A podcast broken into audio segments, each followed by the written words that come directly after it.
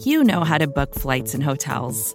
All you're missing is a tool to help you plan that unbelievable travel experience. That's why you need Viator. Book guided tours, excursions, and more in one place. There are over 300,000 travel experiences to choose from, so you can find something for everyone. And Viator offers free cancellation and 24 7 customer support for worry free travel. Download the Viator app now and use code Viator10 for 10% off your first booking in the app. Find travel experiences for you. Do more with Viator. The following segment is from Monday, Football Monday, on the SB Nation NFL Show, where we're discussing your favorite team. Subscribe to the SB Nation NFL Show to make sure you don't miss conversations like this one. Uh, the Washington football team, 27. Philadelphia, 17. Lots of things to unpack here. Kiss, let's go to you first. What on earth happened here? 27. This was a 17 to nothing game. Eagles. I mean, this was the everybody sees that meme of the horse drawn, like where the back half is like beautiful and then the second half is like stick figures or whatever. This was the like football game embodying of that meme. What happened? Carson Wentz was gorgeous for 25 minutes. Mm. Carson Wentz was just abysmally ugly for 35 minutes after that. I mean, Ew, okay. I, I had tweeted out during the game, like the game was 17 17, and I felt like Carson Wentz was singularly responsible for every single point on either side of that game. The game went mm. as Carson Wentz went, right? 17 nothing. He's looking great. Then he throws a couple picks, allows Washington like all five of Washington's drives started in Philadelphia territory. That's tremendous stress to put on a defense.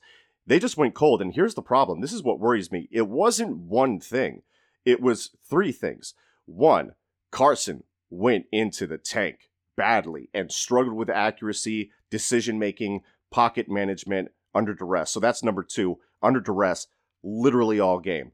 They had guys hurt. They were bringing in former, former rugby players to play at right tackle because they had a, they were on the third right. Lane Johnson again. was out. Yep, mm-hmm. Lane Johnson out. You've got the right guard situation. They were just putting in guys in and out, so on and so forth, against one of the better defensive lines that's full of first rounders in Washington that were just eating them alive. That's its own problem. So that's a second problem. The third problem is the coaching staff, the offensive think tank, the, the remodeled think tank there in Philadelphia, bringing all these different new minds, cannot figure out let's roll Carson Wentz away from the pocket, only one design rollout that entire game, move him away from the chaos. No, we want him to be under center, turn his back to a rush that is absolutely coming for his life, and then turn around and make a snap decision with the guy right in his face.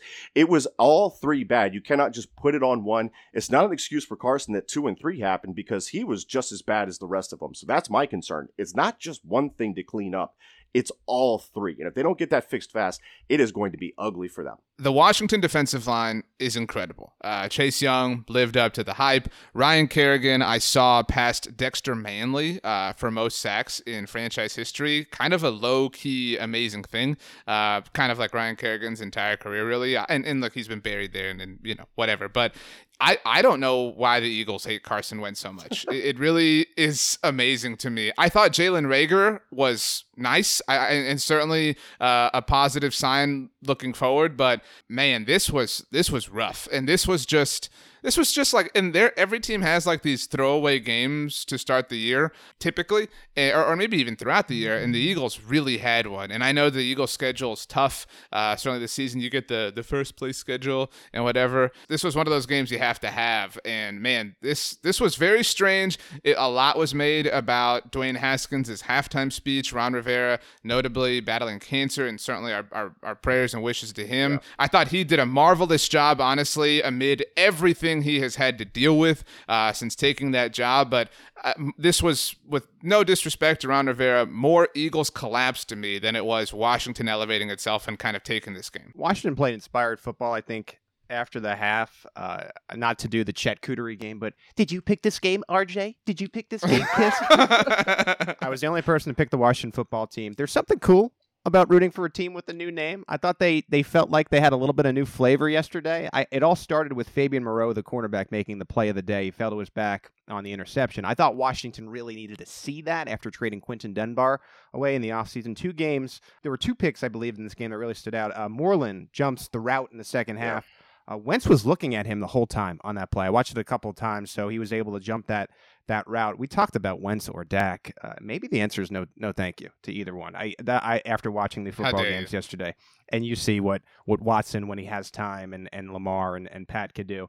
I still don't know if Dwayne Haskins is a guy, but he shined at, at times during this game. Uh, I, I thought that he, he showed some signs. Okay, he could be.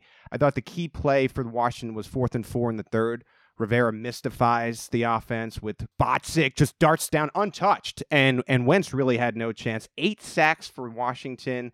Uh, we said good for Ron Rivera. I thought this was a positive for Philly. You mentioned Reagor, and I agree with you. Reagor looks like he could be a thing and early, and I think the Eagles need that. I also thought that Goedert and Ertz could be this two tight end thing that is a little bit more of a kosher version of Gronk and Hernandez. No 69, no crime, too fine.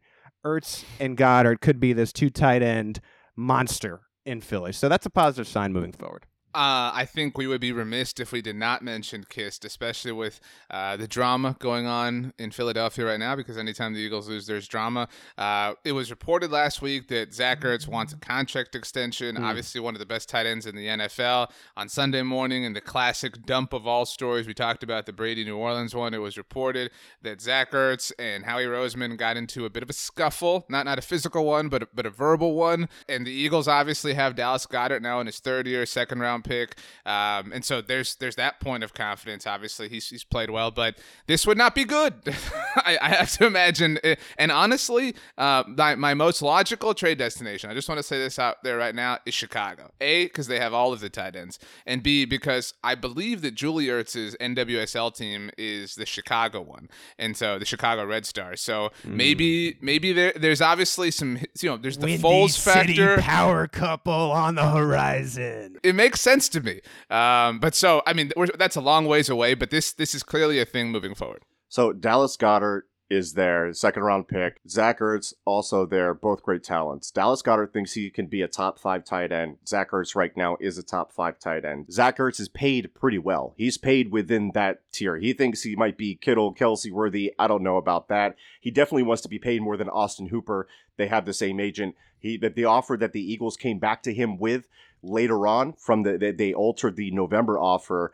It was different and it was lower than Austin Hooper, and that really ticked Ertz off. So they got into a heated argument at practice on the field. A lot of people were around and heard that. But here's the thing: Ertz has urgency with wanting to be paid. I mean, look at it now. Compare them. Dallas Goedert, eight catches, 101 yards, and a touchdown. Zach Ertz, three catches, 18 yards, a touchdown, and a crucial drop on fourth and three in a big yep. time situation. He is not making that argument any easier. The Eagles can really only pay one. Their contracts are up at the same time.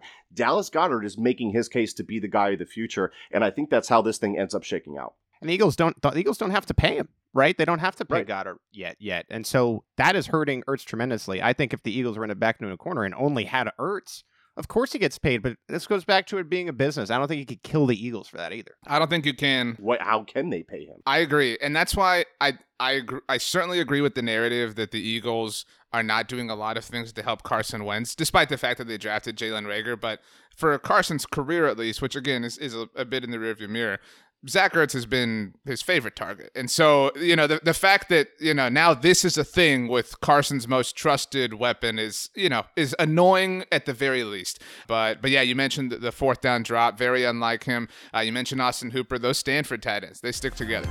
Make sure you don't miss our next conversation by subscribing to the SB Nation NFL show wherever you get your podcasts.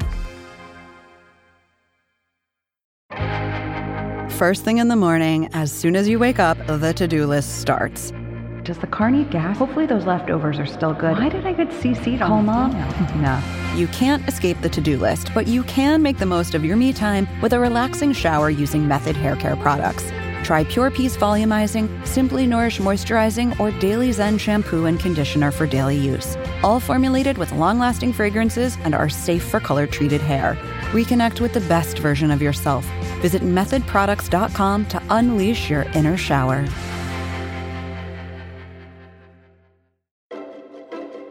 From data privacy to the future of TV, retail media, and beyond, the world of digital marketing is constantly in flux. So, how can you keep up? Well, the Current Report is there for you Each week, marketing leaders on the cutting edge give you the latest insight. So if it's creating a buzz, they'll be talking about it. Subscribe to The Current Report wherever you get your podcasts.